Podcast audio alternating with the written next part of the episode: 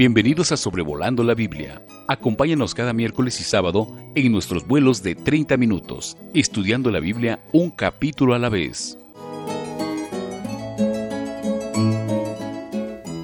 Bienvenidos al podcast o episodio número 79 de Sobrevolando la Biblia. Estamos hoy en Éxodo capítulo 27. Es un capítulo muy fácil de dividir y de aliterar, o sea, de ponerle encabezado a cada sección con la misma letra. Fíjese que el versículo 1 al versículo 8 nos va a dar las instrucciones acerca del altar. Versículo 9 a 19, instrucciones acerca del atrio. Y versículos 20 y 21, instrucciones acerca del aceite. Entonces es un capítulo triple A, si puedo decirlo así, el altar, el atrio y el aceite. Ahora, como hemos mencionado ya, de tener una serie sobre el tabernáculo, reuniríamos todo lo que aparece entre el capítulo 25 a 40, por ejemplo, acerca del altar, y son muchas referencias y conforme van pasando los capítulos se agregan ciertos detalles. Igualmente con lo del atrio. Se dan instrucciones aquí, pero cuando se ejecuta la instrucción o cuando se arregla eh, el tabernáculo o cuando se concluye la construcción, entonces en cada una de estas secciones se van dando diferentes detalles. Eh, pero aquí estamos considerándolos eh, capítulo por capítulo, por la naturaleza de esta serie. Entonces, cosas que no mencionemos ahorita sobre el altar o el atrio o el aceite, eh, vamos a mencionarlas más adelante, quizás en más detalle. Entonces vamos con los versículos 1 a 8, el altar. Este no es el primer altar en la Biblia, como es el caso de la mesa que vimos en el capítulo 25, la mesa de los panes de la proposición es la primera mención de mesa en la Biblia, pero hemos visto ya varios altares. Eh, vimos un altar que construyó Noé cuando salió del arca. Abraham, Isaac y Jacob, eh, especialmente Abraham, brilla por los altares en su vida. En el libro de Éxodo Moisés construyó un altar y eh, aquí tenemos otro altar. La diferencia sería que ahora no estamos viéndolo de una manera individual o familiar, como fue el caso de los patriarcas, pero este altar va a servir de manera colectiva o corporativa entre el pueblo de Israel. Dios está dando instrucciones de un recinto que estaría en el centro del campamento y al cual tendrían que acudir ahora para ofrecer sacrificios, eh, etcétera, por medio del el sacerdocio.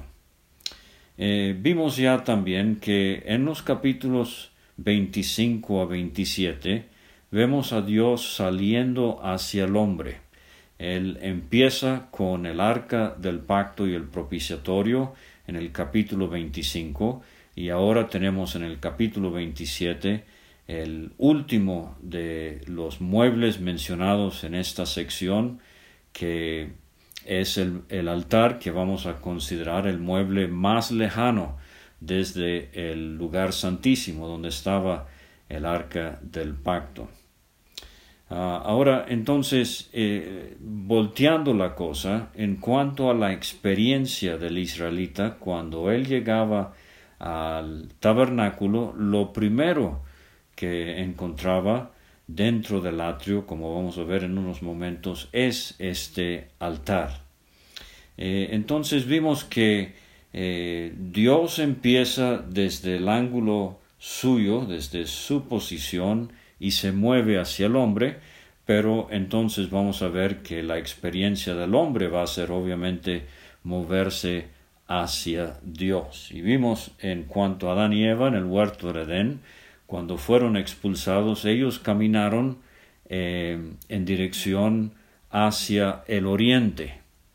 Ahora estamos viendo ilustrado el camino de regreso, si puedo decirlo así, eh, Dios ha provisto medios para acercar al hombre pecador a sí mismo una vez más y por eso ahora la dirección de acceso al tabernáculo va a ser hacia el occidente, como he dicho, empezando con un altar. Eh, todo empieza eh, con el altar. Entonces vamos a ver que el altar es un hermoso tipo de la obra eh, de la persona de nuestro Señor Jesucristo. Y hemos notado ya que hay dos altares en el tabernáculo. este altar, del cual vamos a hablar hoy, nos habla de la obra de Cristo aquí sobre la tierra, nuestro Salvador y el otro altar, el que estaba dentro del lugar santo, este nos habla de la persona y obra del Señor Jesucristo, pero en el cielo, nuestro intercesor. Y muy definitivamente podemos hablar de altar como tipo de Cristo, porque en Hebreos 13, versículo 10, tenemos el antitipo, o sea, Cristo cumpliendo esta figura, y simplemente voy a citar las tres palabras del escritor de los Hebreos. Tenemos un altar y se está refiriendo a Cristo. Entonces el versículo 1 dice, harán también, eh, también un altar de madera de acacia. Hemos visto ya que la madera de acacia, blanca, eh, blanda, incorruptible, eh, nos habla muy hermosamente de la perfecta humanidad de nuestro Señor Jesucristo. Él tuvo que hacerse hombre para poder realizar la obra de la cruz. Ahora, este altar tenía cinco codos de longitud, 2.25 metros, si tomamos el codo a 45 centímetros, cinco codos de anchura, 2.25 metros, o sea, era cuadrado el altar, dice el versículo 1, y su altura de tres codos, 1.35 metros. Entonces, eh, quiero detenerme eh, para mencionar algo de la numerología. Los números en el tabernáculo, como en otras partes de la Biblia, nos ofrecen un fascinante estudio. Les sugiero que cinco es eh, figurativo de la gracia divina a toda la humanidad. Fíjese que son cuatro lados, todos de cinco codos cada uno. Entonces es Dios mostrándose a toda la humanidad eh, sin acepción de personas. Y dice Pablo en 1 Timoteo 2.4, eh, yo diría que estos son los cuatro lados del altar aquí. Dios quiere que todos los hombres sean salvos y vengan al conocimiento de la verdad. Ahora, tres codos de alto. Algunos ven aquí la eh, resurrección de Cristo. Eh, yo sugiero quizás mejor verlo como la obra de la Trinidad eh, actuando conjuntamente en el sacrificio supremo en la cruz del Calvario. Hebreos 9:14 nos dice que Cristo eh, ahí está una persona de la Trinidad, mediante el Espíritu Eterno, ahí está otra persona de la Trinidad, se ofreció a Dios. Y le invito, no podemos hacerlo ahorita, pero le invito a que busque a lo largo de la Biblia, quizás a veces veladamente, pero ahí está, la involucración de la Trinidad, sea en la creación, sea en el bautismo, eh, sea en la obra de Cristo en la cruz, eh, como estamos viendo ilustrado aquí en el altar, la Trinidad actuó en íntima, estrecha comunión. Ahora, eh, debemos decir de este altar que a veces los judíos lo denominaban como el altar de bronce o el altar de cobre. De hecho, vamos a ver eso en el capítulo 38. Eh, eso nos hace pensar en su composición. Era madero, era un altar de madera cubierta de bronce o de cobre. Otro nombre que se le da es el altar del holocausto. Ese es en cuanto a su función. eh, el sacrificio más importante que se ofrecía sobre este altar era precisamente el holocausto. Pero también los rabinos judíos lo llamaban el altar de afuera en cuanto a su ubicación. Como he mencionado, era el mueble afuera en el atrio eh, más lejano desde el lugar santísimo. Ahora, de los siete muebles en el tabernáculo, el altar de holocausto de cobre era el más grande. De hecho, aunque no tenemos las medidas de la fuente o el lavacro ni de el candelero, eh, se piensa que todos los muebles, todos los demás muebles del tabernáculo cabían dentro del altar. Entonces, eh, en comparación, o más bien en contraste con los otros muebles, este era un mueble enorme, inmenso. Y recuerdo las palabras del himno, que cantamos muy a menudo, especialmente en la Cena del Señor, inmensa la obra de Cristo en la cruz, enorme la culpa se ve por su luz. Entonces este eh, gran altar, si puedo decirlo así, nos habla de la gran obra que hizo el Señor Jesucristo en la cruz. Dice el versículo 2, y harás cuernos en sus cuatro esquinas. Los cuernos serán parte del mismo. Y cuernos en la Biblia nos hablan de fuerza o de poder. Nada más hay que leer los libros de Daniel o de Apocalipsis para ver personajes en la historia y en la profecía que por su poder son descritos como cuernos. Pero el Salmo 118, versículo 27, eh, nos dice atad víctimas con cuerdas a los cuernos del altar. Y nos hace pensar en la posibilidad de un animal eh, teniendo que ser sometido.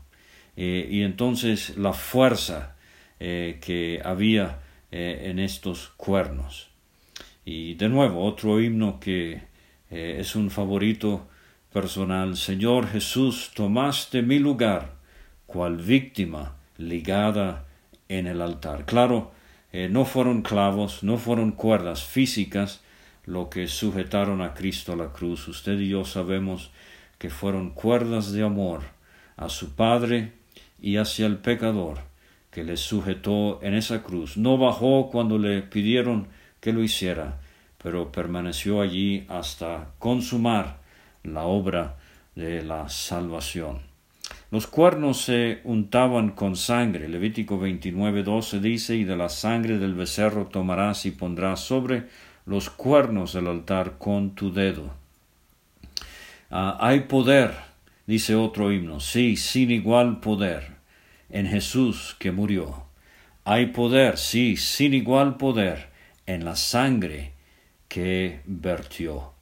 Entonces, estos cuernos que de por sí hablan de fuerza o de poder en la Biblia, untados con sangre, en ciertas ocasiones nos hacen pensar y hacían visible el derramamiento de sangre y prefiguraban eh, la sangre preciosa de Cristo que sería derramada en la cruz a favor del pecador.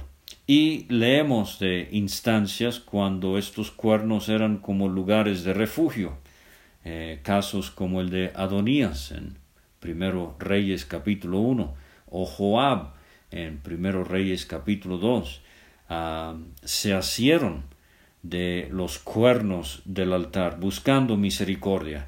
En el caso de, de Joab no le funcionó, su oportunidad ya había pasado. Pero entonces dice también el versículo 2, lo cubrirás de bronce el altar era de madera de acacia cubierto de bronce o de cobre. Y eh, adentro, en el lugar santo y lugar santísimo, vemos mucho oro, poquito de la plata. Aquí en el atrio, como vamos a ver en unos momentos, vamos a ver mucho bronce y poquito de plata. Estas cosas llaman la atención al que estudia con cuidado. Pero el cobre, tan resistente al fuego, nos hace pensar en la justicia divina eh, y cómo nuestro Señor Jesucristo resistió el fuego de la ira de Dios en nuestro lugar y apagó el fuego. Y por eso disfrutamos de la esperanza gloriosa, sabiendo que nuestros ojos jamás verán el fuego de la condenación. Pero hay de aquel que rechaza a Cristo, será echado en las tinieblas de afuera, en el lago que arde con fuego y azufre. Ahora, eh, quizás en Números capítulo 4 vamos a ver con más detalle los utensilios que se usaban en relación al altar para manejar eh, lo de las víctimas, eh, etcétera. Pero muy interesante que tenemos cinco calderos, eran para recoger la ceniza, dice el versículo 3. Eh, las cenizas eran la evidencia del sacrificio ya ofrecido. Y vamos a tratar de trazar lo de las cenizas en el libro de Levítico y en el libro de Números también. Pero no solamente calderos, paletas, tazones, garfios, braseros. Fíjese, calderos, paletas, tazones, garfios, Estos utensilios también eran de bronce. Me llama la atención que son cinco. Los eh, cinco tipos de utensilios para manejar las piezas de la víctima que ardía sobre el altar. Y me hace pensar en las cinco heridas que llevará el Señor Jesucristo en su cuerpo eternamente y para siempre, las que recibió en la cruz, eh, dos en cada mano, eh, dos en los pies y en su costado, cinco heridas que él sufrió eh, cuando murió en nuestro lugar. Dice el versículo 4, le harás un enrejado de bronce, de obra de rejilla, y sobre la rejilla harás cuatro anillos de bronce a sus cuatro esquinas. Ahora, este enrejado, eh, dice el versículo 5, la pondrás dentro del cerco del altar abajo y llegará la rejilla hasta la mitad del altar. Hay mucha diferencia de opinión si esto era algo alrededor por fuera, como una repisa, por ejemplo, quizás para que el sacerdote pudiese pararse allí para manejar eh, asuntos acerca del sacrificio que ardía eh, en el altar. O la otra sugerencia que me llama mucho la atención es que esta es una rejilla que iba por dentro y se asentaba a la mitad, o sea, a codo y medio, y de allí salían los anillos eh, por los cuales iban a pasar las varas para transportar el altar. entonces, eh, lo que me interesa es que la rejilla iba a codo y medio. Vimos en el capítulo 25 que la altura del propiciatorio era codo y medio, así también como la mesa de los panes. Eh, entonces el hecho de que el sacrificio ardía a codo y medio de altura, de que el pan que nos habla de comunión con Dios eh, permanecía durante la semana a codo y medio de altura, y que la sangre rociada una vez al año sobre el propiciatorio estaba a codo y medio de altura, me hace ver eh, que parece que hay una relación entre eh, lo que fue necesario que Cristo sufriese en la cruz para que Dios pudiese ser eh, satisfecho, pudiese estar satisfecho con la obra de la cruz y nosotros pudiésemos disfrutar comunión con Él. Y entonces dice, harás también el versículo seis varas para el altar, varas de madera de acacia, que las cuales cubrirás de bronce.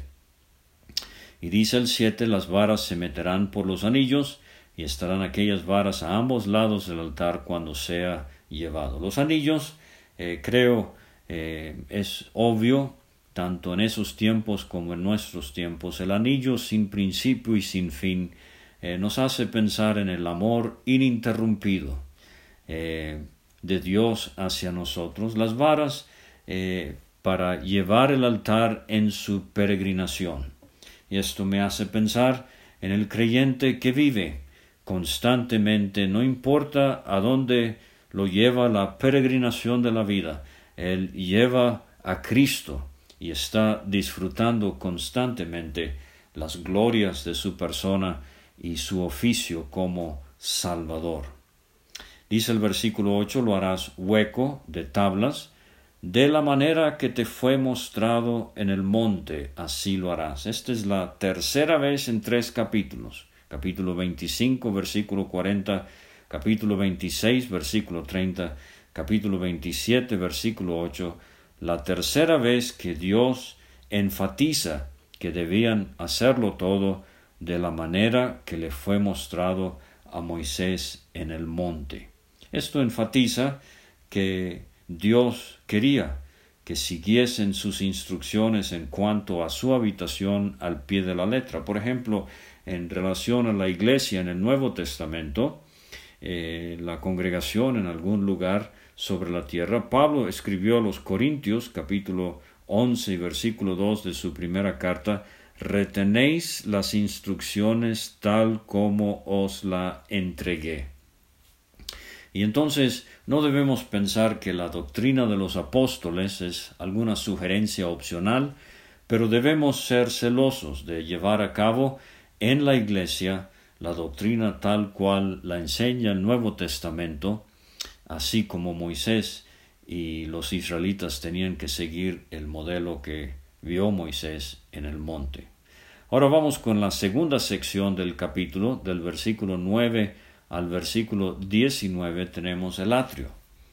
Este es el patio, si quiere, afuera. Recuerde que adentro eh, del atrio estaba ese recinto dividido en, dos eh, recámaras o salas, si quiere, la parte posterior, el lugar santo, la parte, eh, perdón, la parte anterior, el lugar santo, y la parte posterior, el lugar santísimo. Pero había este patio cercado a todo su alrededor con una puerta que miraba hacia el oriente, como vamos a ver en unos momentos. Dice el versículo 9, Asimismo harás el atrio del tabernáculo, al lado meridional, al sur, tendrá el atrio cortinas de lino torcido, blancas, de cien codos de longitud de un lado, o sea, cuarenta y cinco metros del lado sur. Dice el diez, sus veinte columnas y sus veinte basas serán de bronce, los capiteles de las columnas y sus molduras, quizás la palabra sea sus varillas, eh, de plata para colgar eh, estas cortinas. Eh, entonces, el cobre. Vamos a ver que las, los postes del atrio eran de cobre, el mismo material que cubría el altar. En Apocalipsis capítulo 1, los pies de Cristo son como de bronce bruñido. Cristo está allí dispuesto para juzgar. Entonces, el, el bronce o el cobre eh, nos habla del juicio sobre el pecado, que fue precisamente lo, que experimentó Cristo en la cruz. Pero vamos a ver también que cada una de estas columnas o postes nos hablan del creyente en su eh, testimonio ante el mundo. Eh, así como la madera viene de un árbol que ha sido cortado, eh, separado de su raíz en las arenas del desierto, así Dios nos ha salvado. Y nuestra aceptación ante Dios es que el juicio del pecado lo llevó Cristo en la cruz. No estamos cimentados o basados sobre nuestra, eh, nuestras propias obras, nuestras propias justicias, sino debido a lo que hizo Cristo en la cruz los capiteles, lo que iba arriba del poste de la columna, y las molduras, como he sugerido, quizás las varas que iban de columna a columna para colgar las cortinas eran de plata. La plata, cuando lleguemos al, al capítulo 30, vamos a ver que habla de la redención. Fuimos rescatados de nuestra vana manera de vivir con la sangre preciosa de Cristo, como de un cordero sin mancha y sin contaminación. Entonces, de nuevo, pensando en Cristo, tenemos aquí su obra redentora, pero pensando en el creyente, una columna en el desierto eh, con su capitel de plata, mostrando como si fuera redención en Cristo, pero con varillas conectándolo a otras columnas, nos hace pensar en lo que nos une como creyentes, es la obra redentora, la sangre vertida de nuestro Redentor. Asimismo, del lado norte, eh, 100 codos de longitud o 45 metros, igual 20 columnas con sus 20 basas de bronce, capiteles de sus columnas y sus molduras de plata. Ahora, al fondo del atrio, el ancho del atrio al lado occidental, o sea, detrás del lugar santísimo, la cerca tendría 50 codos, 22.5 metros, sus columnas 10, sus 10 basas. Y dice el 13, y en el ancho del atrio por el lado del oriente, ahora estamos al frente del atrio, eh, el lado oriental igual, 50 codos de ancho, 22.5 metros, pero eh, aquí vemos una diferencia, porque aquí es donde tenemos la entrada al atrio.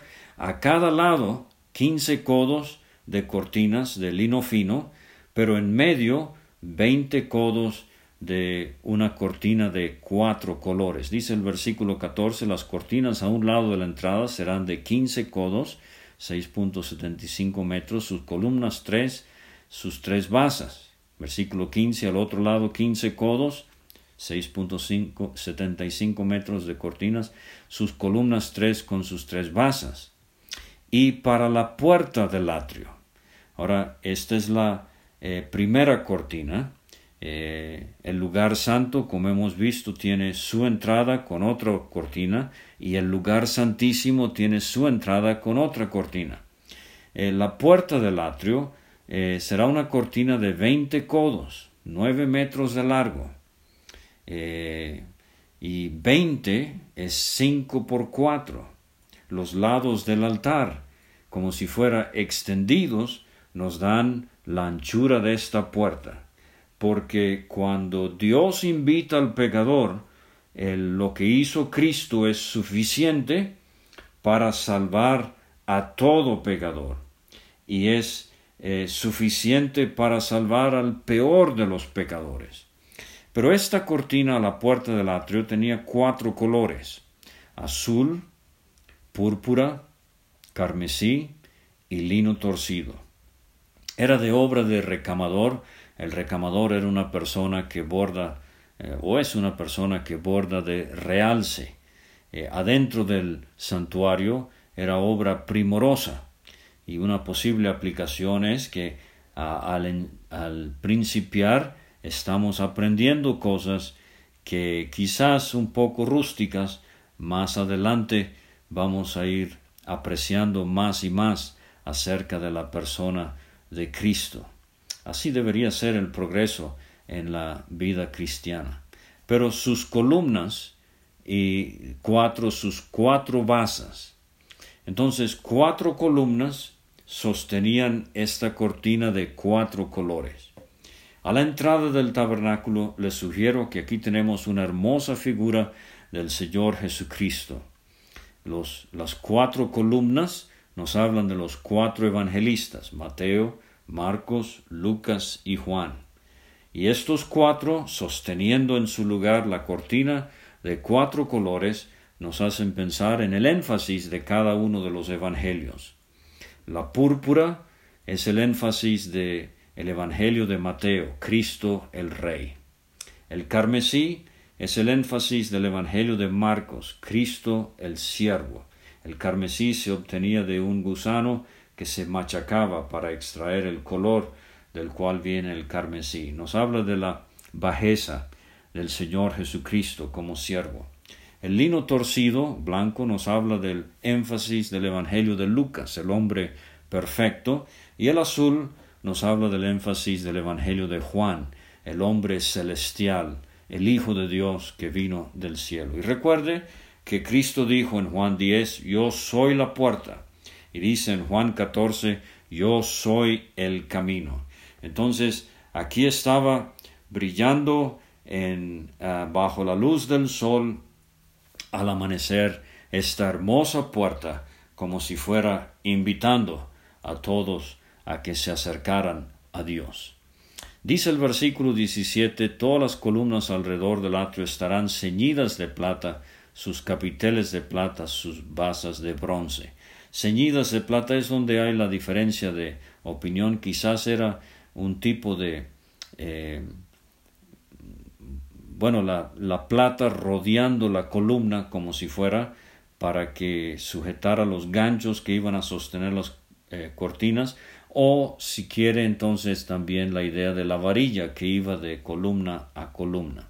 Y dice el versículo 18 a manera de resumen, pero con un detalle muy importante, la longitud del atrio será de 100 codos 45 eh, metros, su anchura 50 por un lado y 50 por el otro, 22.5 metros, y la altura de 5 codos, 2.25 metros. O sea que todo alrededor, con excepción de la puerta, habían 280 eh, codos de cortina blanca.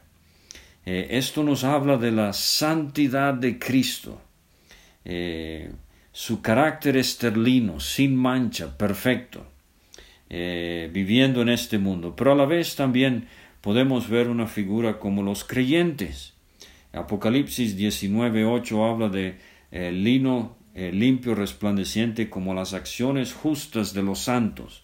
Y vemos aquí, si quiere, a creyentes en su testimonio, mostrando la justicia de Dios eh, todo en base a la obra de Cristo en la cruz del Calvario. Había eh, pena de muerte para el que tratara de entrar al atrio a menos de que fuera por la puerta del atrio. Entonces, eh, todos pecaron y están destituidos de la gloria de Dios, pero la justicia de Dios se revela por fe y para fe, dice Pablo a los romanos en el capítulo 3. Eh, Dice el versículo 19, todos los utensilios del tabernáculo en todo su servicio, sus estacas, todas las estacas del atrio serán de bronce.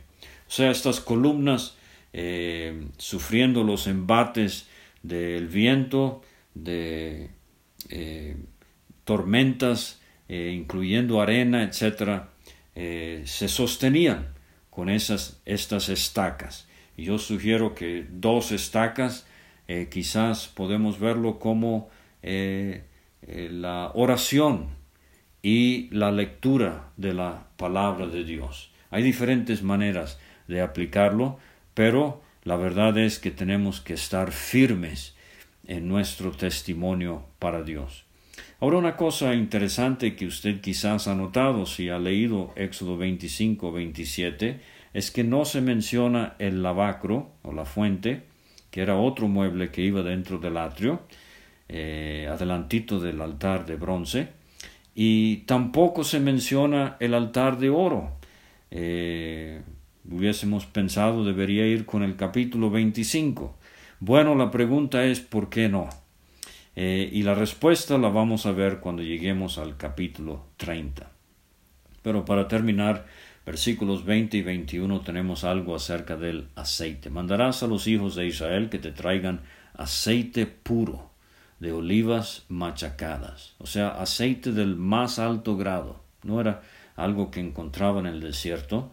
Esto lo donaría alguien que lo había traído de Egipto, muy precioso, pero con devoción se lo darían al Señor, no molido, sino machacado. Los que saben de esto nos dicen que así el brillo del aceite era más intenso y produciría menos humo. Recuerde que esta es la única fuente de luz dentro del santuario. El candelero estaría en el lado sur del lugar santo. El aceite nos es una figura del Espíritu Santo y es para el alumbrado, dice Dios, para hacer arder continuamente las lámparas. Y dice el versículo 21, en el tabernáculo de reunión, afuera del velo que está delante del testimonio, o sea, las tablas de la ley dentro del arca del pacto, la, las pondrá en orden Aarón y sus hijos.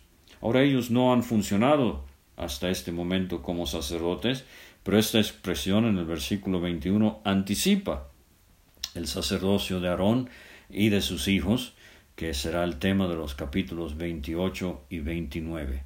Y dice el versículo 21, para que ardan delante de Jehová desde la tarde hasta la mañana. De nuevo hay divergencia de opinión si el candelero funcionaba solamente en la noche, por eso la expresión desde la tarde hasta la mañana, pero el historiador Josefo, el rabino Maimónides, eh, son de la opinión que era una lámpara con lo que ahora conocemos como una llama eterna, que nunca debía apagarse. Y esto sería estatuto perpetuo de los hijos de Israel por sus generaciones.